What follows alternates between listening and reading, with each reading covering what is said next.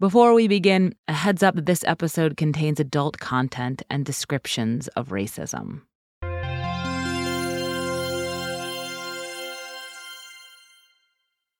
Heather Radke remembers when she started to think there might be something wrong with her butt.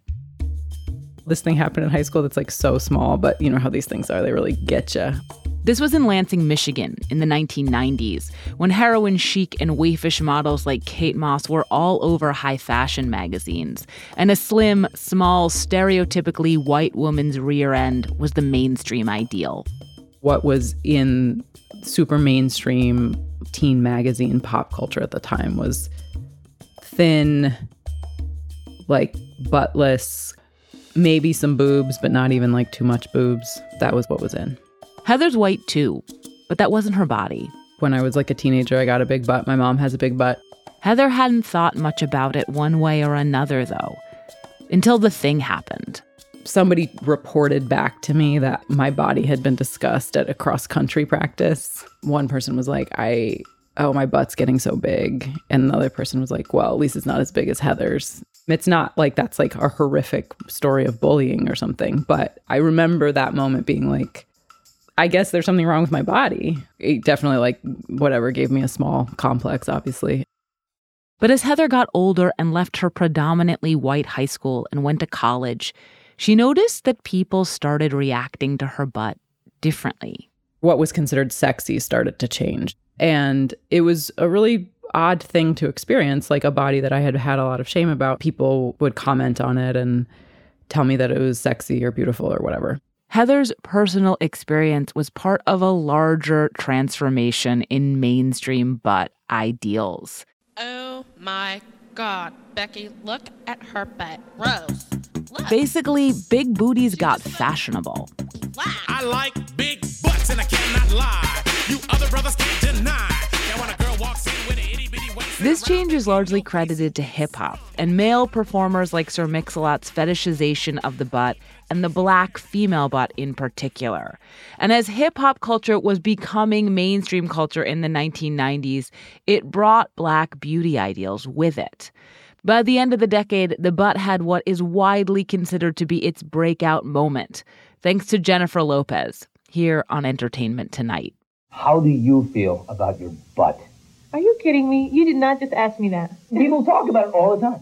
And people did talk about it all the time. Lopez's rear was the subject of leering nationwide fascination.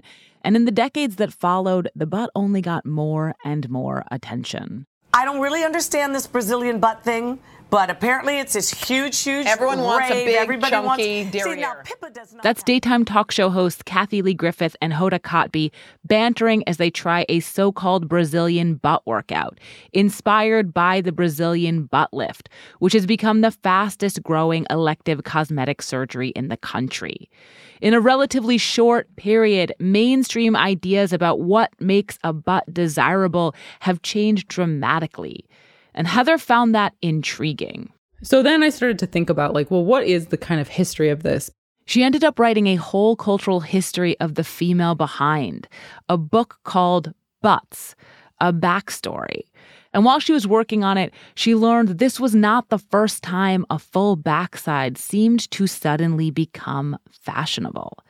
It had happened before, 150 years ago. So the bustle is an undergarment that women in the late 19th century wore underneath their dresses. Western European and American women would strap a bustle around their waist beneath their clothes, and it would make their dress very, very robust in the back. It's a big butt maker, right? And as Heather considered this article of clothing, she kept circling one question Why did these ladies want to have such big butts?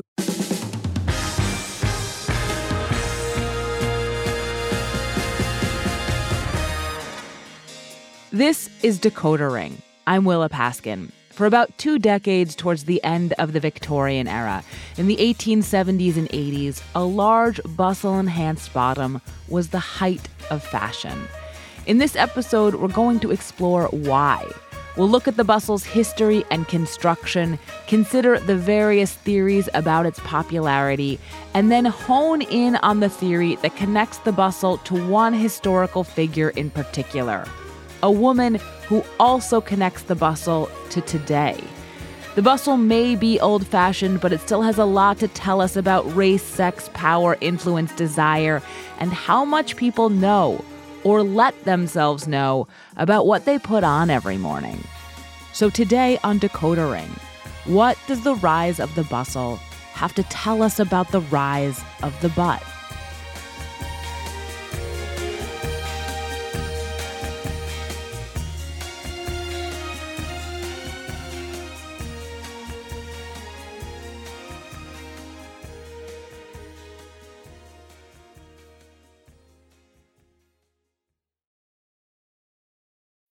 When you need mealtime inspiration, it's worth shopping Kroger, where you'll find over 30,000 mouth-watering choices that excite your inner foodie. And no matter what tasty choice you make, you'll enjoy our everyday low prices, plus extra ways to save, like digital coupons worth over $600 each week. You can also save up to $1 off per gallon at the pump with fuel points. More savings and more inspiring flavors make shopping Kroger worth it every time. Kroger, fresh for everyone. Fuel restrictions apply.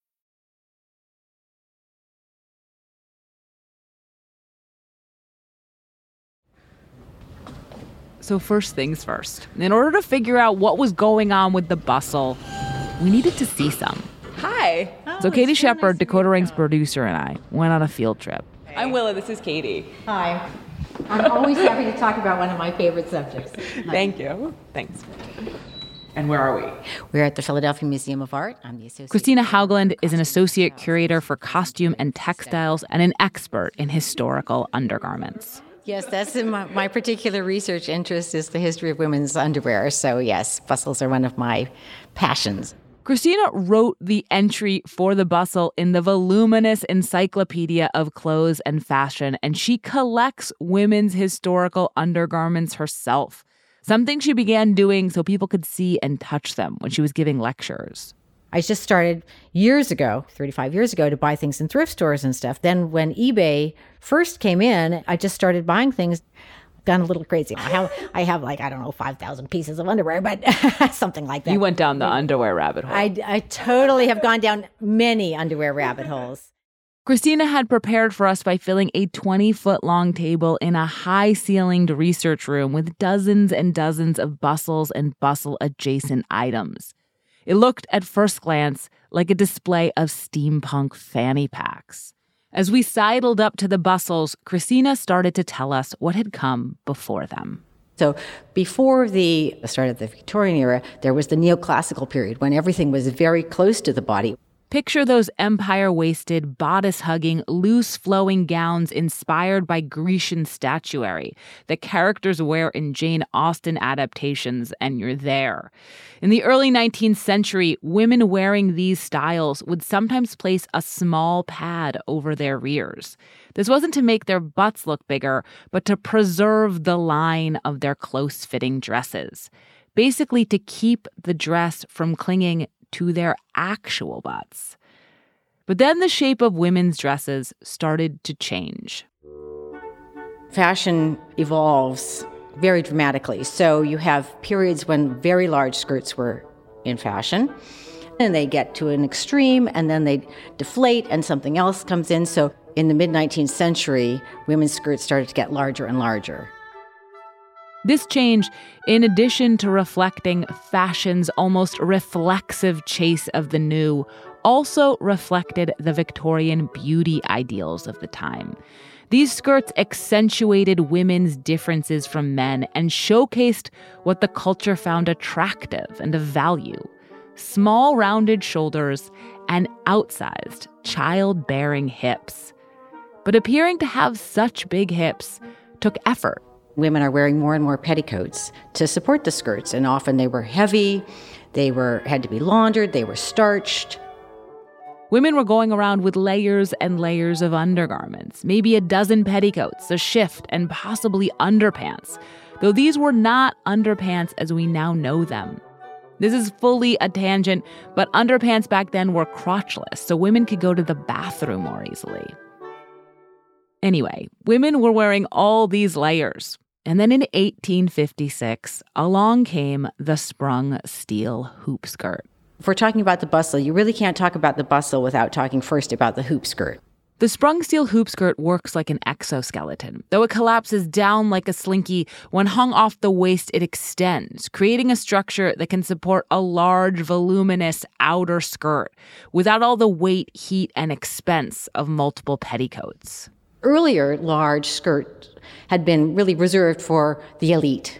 So only the court and very wealthy people could afford to have these and all of the fabric that went over it. By the mid 19th century, the Industrial Revolution has really made fabric much more affordable. So there are factories where they're churning out thousands of these a day. And even factory girls, it said, are wearing hoop skirts to work in the factories. Hard to You know, sit down. Yeah, yeah, hard to do a lot of things, but if you're determined to be fashionable, as many people still are, you want to do that. At first, hoop skirts were in the shape of a dome or a bell. They supported skirts that were evenly full on all sides, skirts so big and wide they couldn't always fit through a doorway.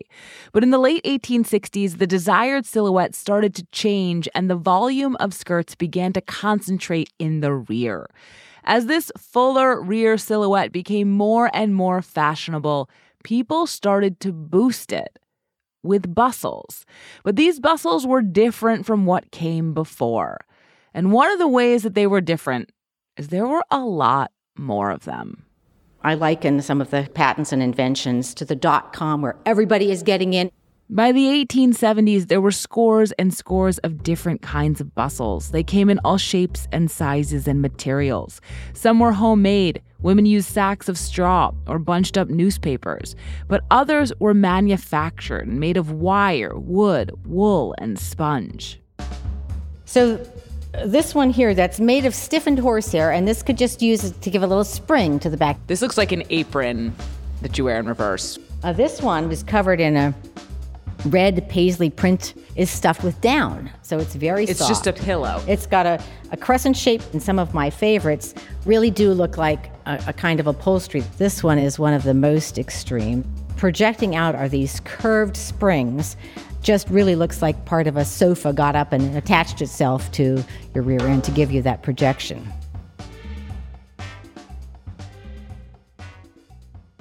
In the 1870s, bustles were relatively low and sloping. By the 1880s, they had become dramatic. I'd like it a little fuller here. If Madam wishes, of course. But I should point out that bustles are getting smaller for most people. I am not most people. Any 19th century ladies' journal, or more recently, any episode of HBO's period drama, The Gilded Age, will show a bustle supported dress that looks gravity defying. It protrudes from a woman's back at a right angle, like a shelf, and then extends over a foot, creating enough volume, as one artist observed, for a woman to fit a whole extra pair of legs underneath it.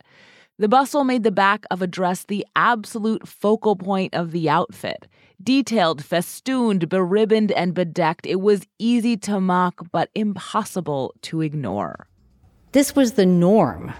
It would have been remarkable to see a woman walking around without either a bustle or extra drapery at the back of the skirt. From the late 1870s into the 1890s, wearing a bustle was just what European and then American women did. What we're going to try and figure out next is why.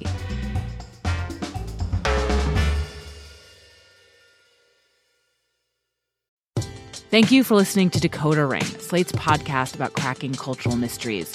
You can hear new stories ad free every week on Amazon Music, where you can find Decoder Ring and all your Slate favorites without the ads. When it comes to your finances, go for the credit card that's always there for you. With 24 7 US based live customer service from Discover, everyone has the option to talk to a real person anytime, day or night. Yep, that means no more waiting for quote normal business hours just to get a hold of someone. We're talking real service from real people whenever you need it. Get the customer service you deserve with Discover. Limitations apply. See terms at discover.com slash credit card. So after our trip down to Philadelphia to look at all those bustles, we sat down with Heather Radke, the author of Butts, A Backstory, to sort through the various scholarly ideas about why they got so popular. There's different theories about it, and like I think they're all interesting theories. Now, I'm just going to say up front, it can be hard to suss out why something is fashionable, in large part because when something is fashionable, we aren't usually thinking about why. Women were wearing bustles in many of the same ways we wear eyeliner or tank tops or one of those winter coats with the giant furry hoods. Because they're in, because they're what people wear, because we like them, because we like what they say about us, because we find them flattering and attractive or believe other people will. But while we're thinking about all those things, how they'll make us look, basically. We're not often consciously thinking about the deeper structural and cultural reasons looking that way might be so popular. But that doesn't mean those reasons don't exist. And the first theory about the bustle is rooted in the Industrial Revolution and its impact on workers, seamstresses in particular. In the 19th century, the way garments are being made changes factories began churning out affordable fabric and the home sewing machine arrived around mid century. Women were more equipped to make elaborate dresses for themselves than ever before. And there's a need for seamstresses to kind of prove that they're still needed and the bustle was a great means to do so. It was an almost literal stage where seamstresses, a big part of the fashion industry, such as it was, could showcase difficult, extravagant, brocaded, beaded, ruched, expensive work by like sort of pushing the bustle into fashion they make it so that like you you kind of need to still go to a seamstress if you want this kind of fashion Seamstresses weren't the only ones to profit from the bustle. There were also the fabric manufacturers and patent makers, the guys treating the bustle like part of a dot com boom.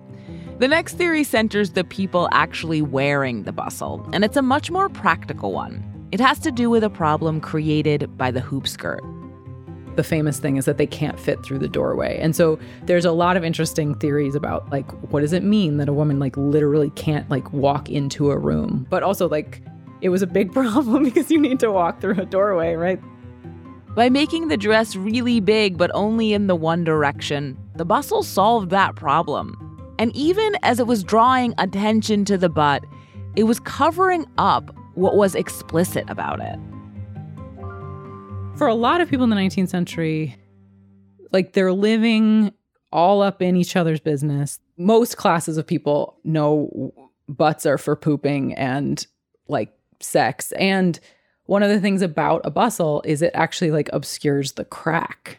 So even as it's making it bigger, it's actually also like obscuring its function. And then there's the dominant theory about the bustle's popularity, which is all tied up with another undergarment. Now take a deep breath. Oh, Rose, don't you think I could be a sensation without the corset? Women wore corsets regularly for about 400 years, and they appear frequently in movies, including the Judy Garland classic Meet Me in St. Louis. In these movies, typically someone is tugging on the corset's lacing, trying to give the protagonist an itty bitty waist. I feel elegant, but I can't breathe. Most women did not wear a corset so tightly. They were much more analogous to the contemporary bra. There was a wide variety of them for all different occasions, and women would complain they felt unsupported without them. But corsets do shape the waist, and scholars have tended to see the bustle in these terms too. The theory is that they did bustles to make their waist look small. It's all about comparison and proportion. If your butt is very big, it can make your waist look smaller, relatively speaking. Now, we still live in a moment when the small waist is a highly prized characteristic. So it's not hard to get in a headspace where you can imagine clothes designed to accentuate that. But we also live in a time when a full rear can be a prized characteristic, a deeply desired characteristic, as it has been in many cultures and many times. But the theories we've mentioned sidestep that. By making it about the waist. It's not about the thing that it's actually about, which is it's like when you go to see them, like what do you see? You see like a lady who has a big butt. Like that's it. That's what you see. Heather did learn of one theory that addressed the butt in the bustle straight on. She first came across it in a Village Voice article from 1991 by the writer Lisa Jones. Jones was writing about what she described as the veritable butt revolution sweeping across America. But she observed that even as Americans seem to be embracing the big butt, Western culture's objectification of the butt, and particularly the black female butt, has roots that go back to Europe in the early 1800s and to the legacy of one woman in particular, a woman named Sarah Baartman. Sarah Baartman was an indigenous South African woman who was taken to London and Paris in the 1810s and put on display, in large part because of her butt. Though this happened decades before the bustle came into fashion, in the Village Voice piece, the poet Elizabeth Alexander suggests that there is a connection between the two. They talk about how the bustle may have a relationship with Sarah Baartman and that it's like a reflection of her body. The voice piece is illustrated by a drawing of Baartman from the early 19th century, where she's shown naked in profile, her butt sticking out. Next to it is a historical illustration of a woman in an elaborate dress and bustle. The visual echo between the pictures is unmistakable, and it suggests a connection between the two. But before we can explore that possible connection, we have to talk more deeply about Sarah Baartman. Sarah Baartman was likely born in 1770 on the eastern Cape of South Africa as it was being genocidally colonized by the Dutch. What we know of her is that she was a victim of warfare. Her people were almost wiped out. Janell Hobson is a professor of women's gender and sexuality studies at University at Albany and the author of Venus in the Dark: Blackness and Beauty in Popular Culture, which looks at Sarah Baartman and her long contemporary influence. She is considered Khoisan, which means that she is both a mix of both the San, who were derogatorily referred to as Bushmen and Bushwomen, and the Khoi Khoi, who were derogatorily referred to as Hottentot. Under the rules of the Dutch colonial system, indigenous South Africans could not be formally enslaved. Only people from other parts of Africa could be. But Baartman would have had a liminal status where she was neither officially enslaved nor fully free. Hottentot actually is a Dutch word that, when translated, it means to stammer. The Dutch, when they encountered the indigenous people on the Cape, couldn't comprehend the cliquish sound that they were making in their language because they couldn't understand, nor could they actually replicate it. They just reduced it and dismissed it as a stammer. Baartman's mother died when she was young, and she grew up on a farm before being sent to Cape Town as a teenager, where she remained a servant. Cape Town was a bustling port city. Baartman learned some Dutch and some English. She had two children who both died. She had a partner who left.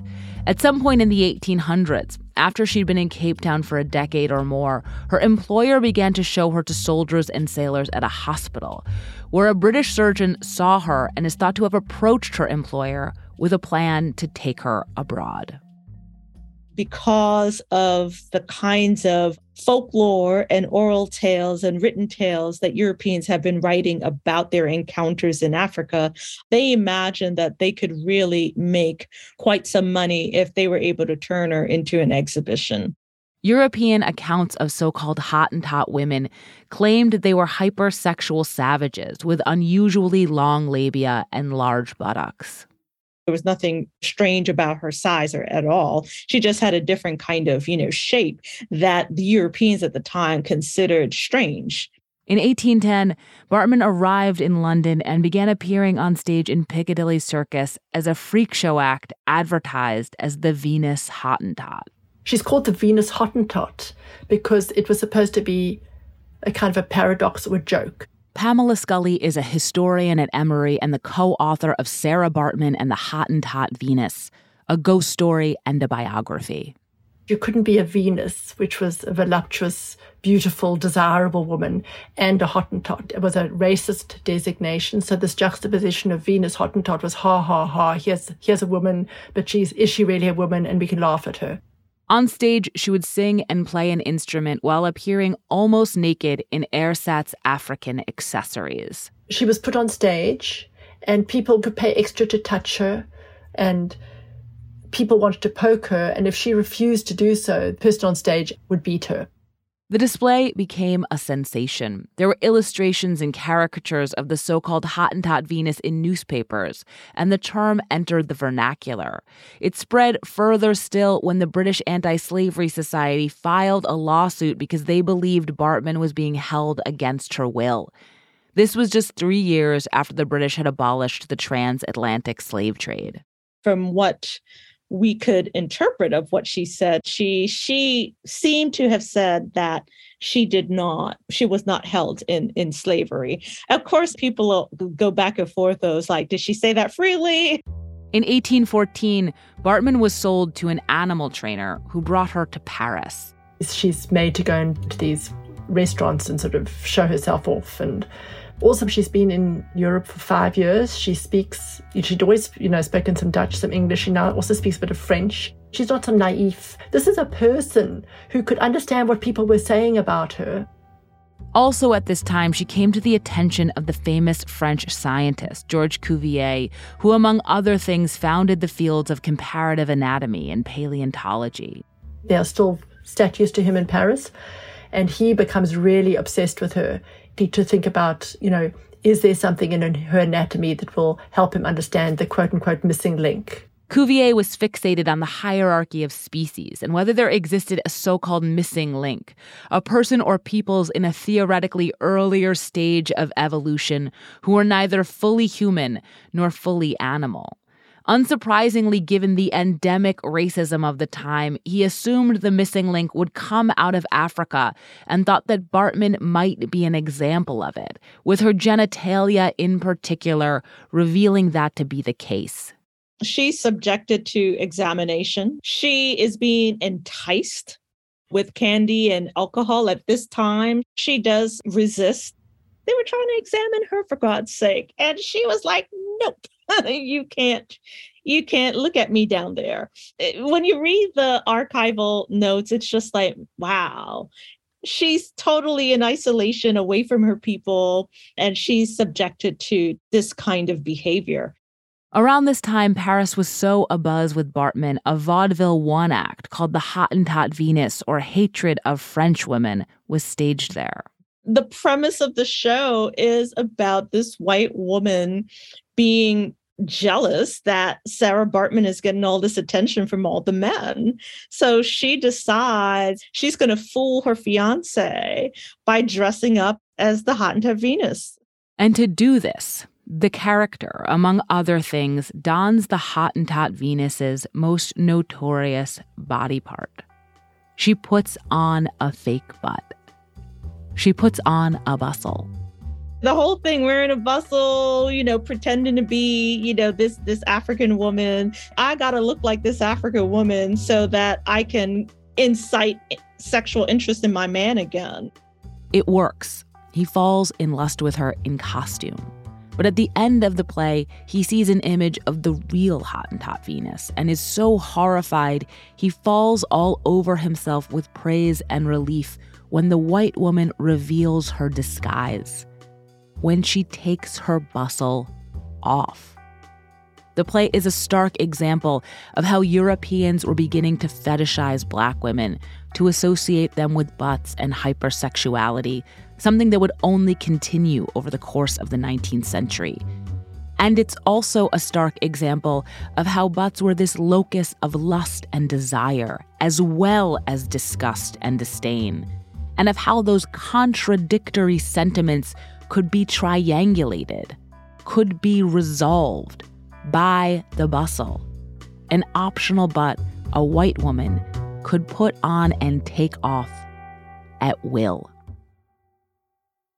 About a year after Sarah Baartman came to Paris, she died. George Cuvier is able to acquire her cadaver. And then he's able to actually examine her body at his own at his own free will. Cuvier's autopsy report on Sarah Baartman, his method of measuring her body parts in order to conclude she was not fully human, became one of the foundational documents of 19th and 20th century eugenics and so called racial science. Her image also remained in wide circulation through the 1800s, in cartoons and newspapers, and on things like playing cards, even as other African women were put on display in Europe as Venus Hottentots. And the idea is that Baartman's image and silhouette and their associations continued to resonate for decades, a part of the groundwork that eventually led to the bustle. Heather Radke. Thinking about the 19th century and the way people consumed images, I think that image would have been very known to a lot of people. It's a way to kind of play with it and to play around with it while always knowing you can sort of literally take it off. There are critiques of this theory. Styles very similar to the bustle had been in fashion before the 1800s, and the timelines don't quite match up. There's a 50 plus year lag between Baartman's death and the bustle's rise in the 1870s. But it strikes me that this lapse is necessary. 50 years after her death, the fake butt, the bustle's link to Sarah Baartman could be latent subtextual, part of what gave the shape a new resonance, what made it alluring, but subconsciously.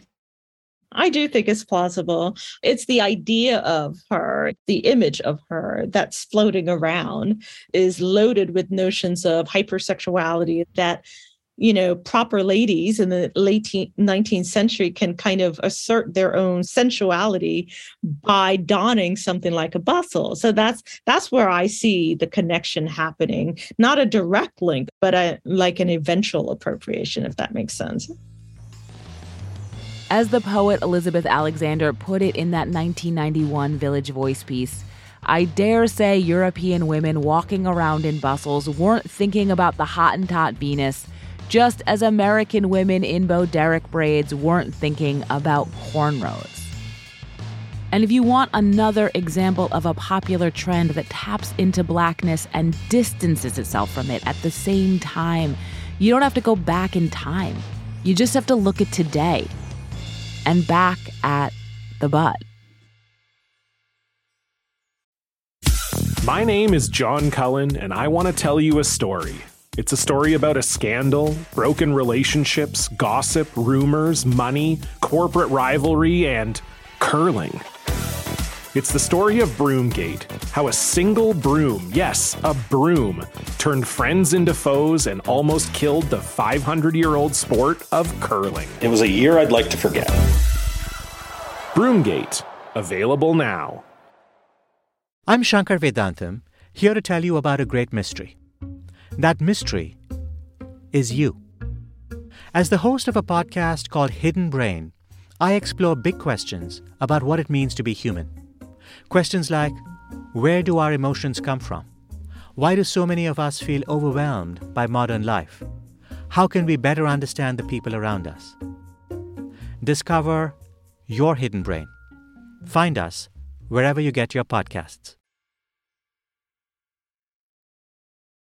So I want to get back to the contemporary popularity of the big butt. And to do that, I wanted to speak with someone in particular. My name is Maria Garcia. Maria is the executive editor at Futuro Studios and the host of the podcast Anything for Selena, which is about the life and meaning of the singer Selena, who was killed in 1995 when she was just 23. When I listened to Anything for Selena, there was one episode in particular called Big Butt Politics that I kept thinking about while working on this story. So, the impetus for this episode is that I had seen this like drastic 180 in the way mainstream white culture treated butts. Just like Heather Radke, this change wasn't observed from afar, but felt up close.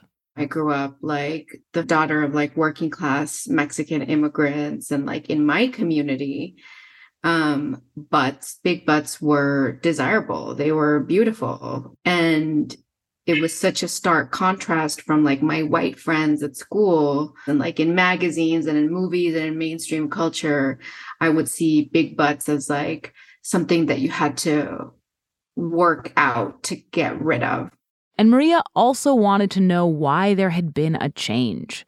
And so she started with where she'd first really noticed it when the Selena biopic was being cast. I remember so very clearly being young and hearing commentators in Spanish language media talk about how the person who played Selena had to have her curves, that that was sort of like a requisite to play Selena. Having a big butt became like a legitimate factor in playing Selena. So then comes J Lo, Jennifer Lopez. Jennifer Lopez ended up playing Selena in the movie, which came out in 1997. She really makes her butt and her curves like a central part of her identity as an artist. And she talks about it all the time. She talks about how proud she is of her curves. She talks about, you know, how people make a big deal about her curves. She talks about how people compare her to like a guitar. And she really embraces this narrative. And so does everyone else. In 1997, 98, 99, Jennifer Lopez's butt is talked about in magazines, stand up sets, on late night shows with Oprah.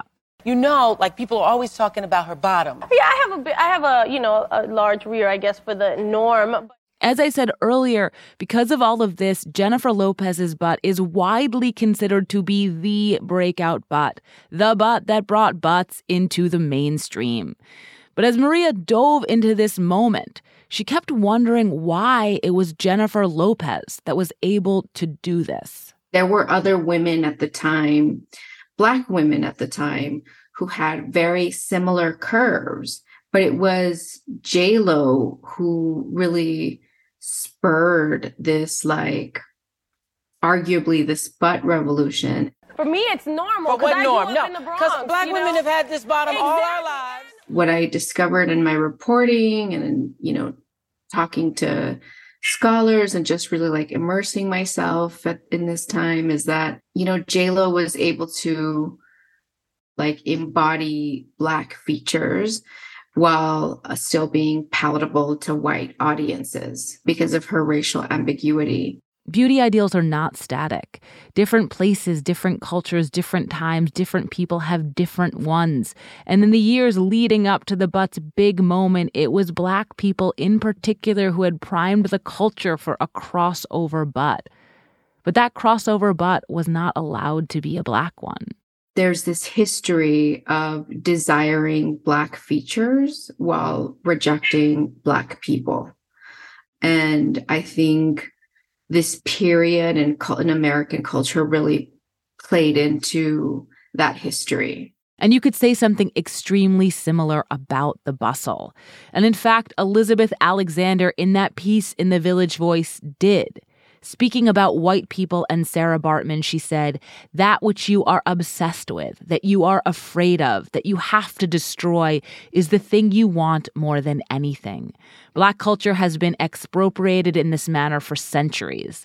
Detached from those who inspired it, culture is siphoned off as style there's a certain power that certain people have in being able to try out other people's cultures and other people's looks as long as they're able to go back to their original power and their original privilege. Janell Hobson again.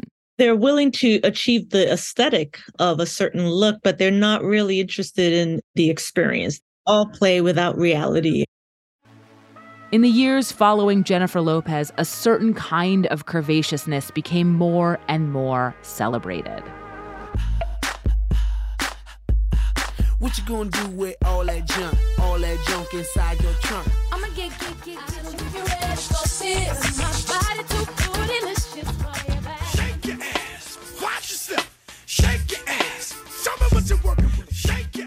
By the mid 2010s, the booty had become inescapable, a ubiquity that has been a part of a robust public conversation about who gets to take off and put on Black aesthetics.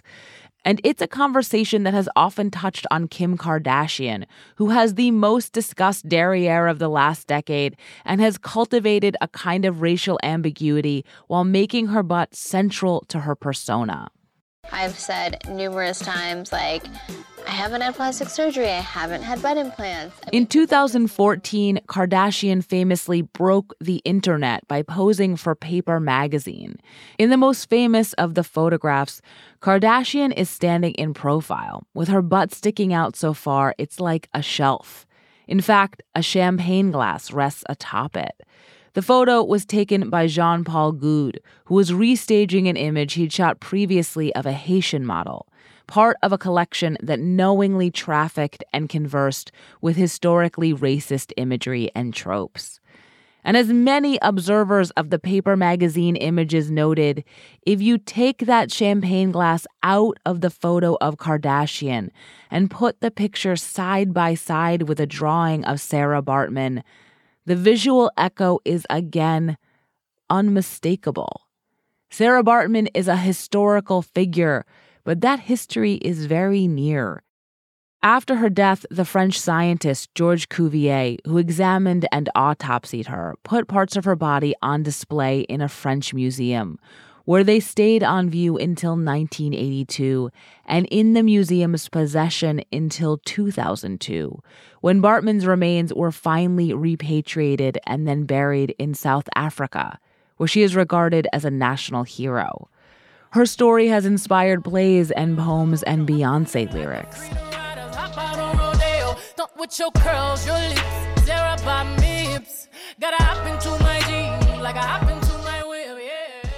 She's all around us. And so is her maybe connection to the bustle.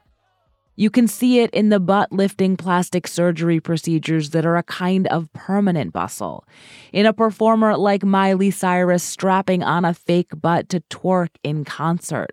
In the recent speculation that Kim Kardashian is leaving the big butt behind. In the possibility that suggests that big butts might just be a trend, one that, like the bustle, could go away. In the fact that the trend, such as it is, is still objectifying a particular kind of butt in the same old way.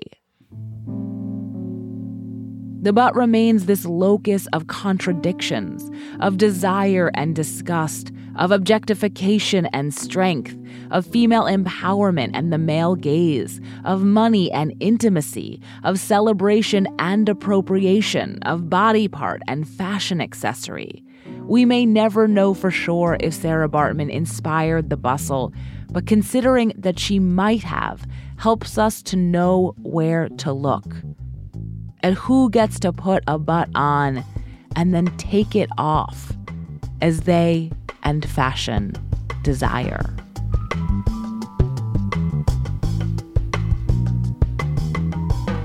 This is Decoder Ring. I'm Willa Paskin. You can find me on Twitter at Willa Paskin. And if you have any cultural mysteries you want us to decode, you can email us at decodering at slate.com. I'd like to thank Wesley Stevens for taking the time to talk to me. This podcast was written by me. I produced Decoder Ring with Katie Shepherd. This episode was edited by Andrea Bruce. Derek John is Slate's executive producer of narrative podcasts. Merritt Jacob is senior technical director. I want to strongly encourage you to get Heather Radke's book, Butts, A Backstory. The Bustle and Sarah Baartman are just a part of it, and there are so many other interesting topics and ideas and insights in it. If you haven't yet, please subscribe and rate our feed in Apple Podcasts or wherever you get your podcasts. And even better, tell your friends. If you're a fan of the show, I'd love for you to sign up for Slate Plus. Slate Plus members get to listen to Decoder Ring without any ads, and their support is also crucial to our work. So please go to slate.com slash decoder plus to join Slate Plus today. We'll be back next week. See you then.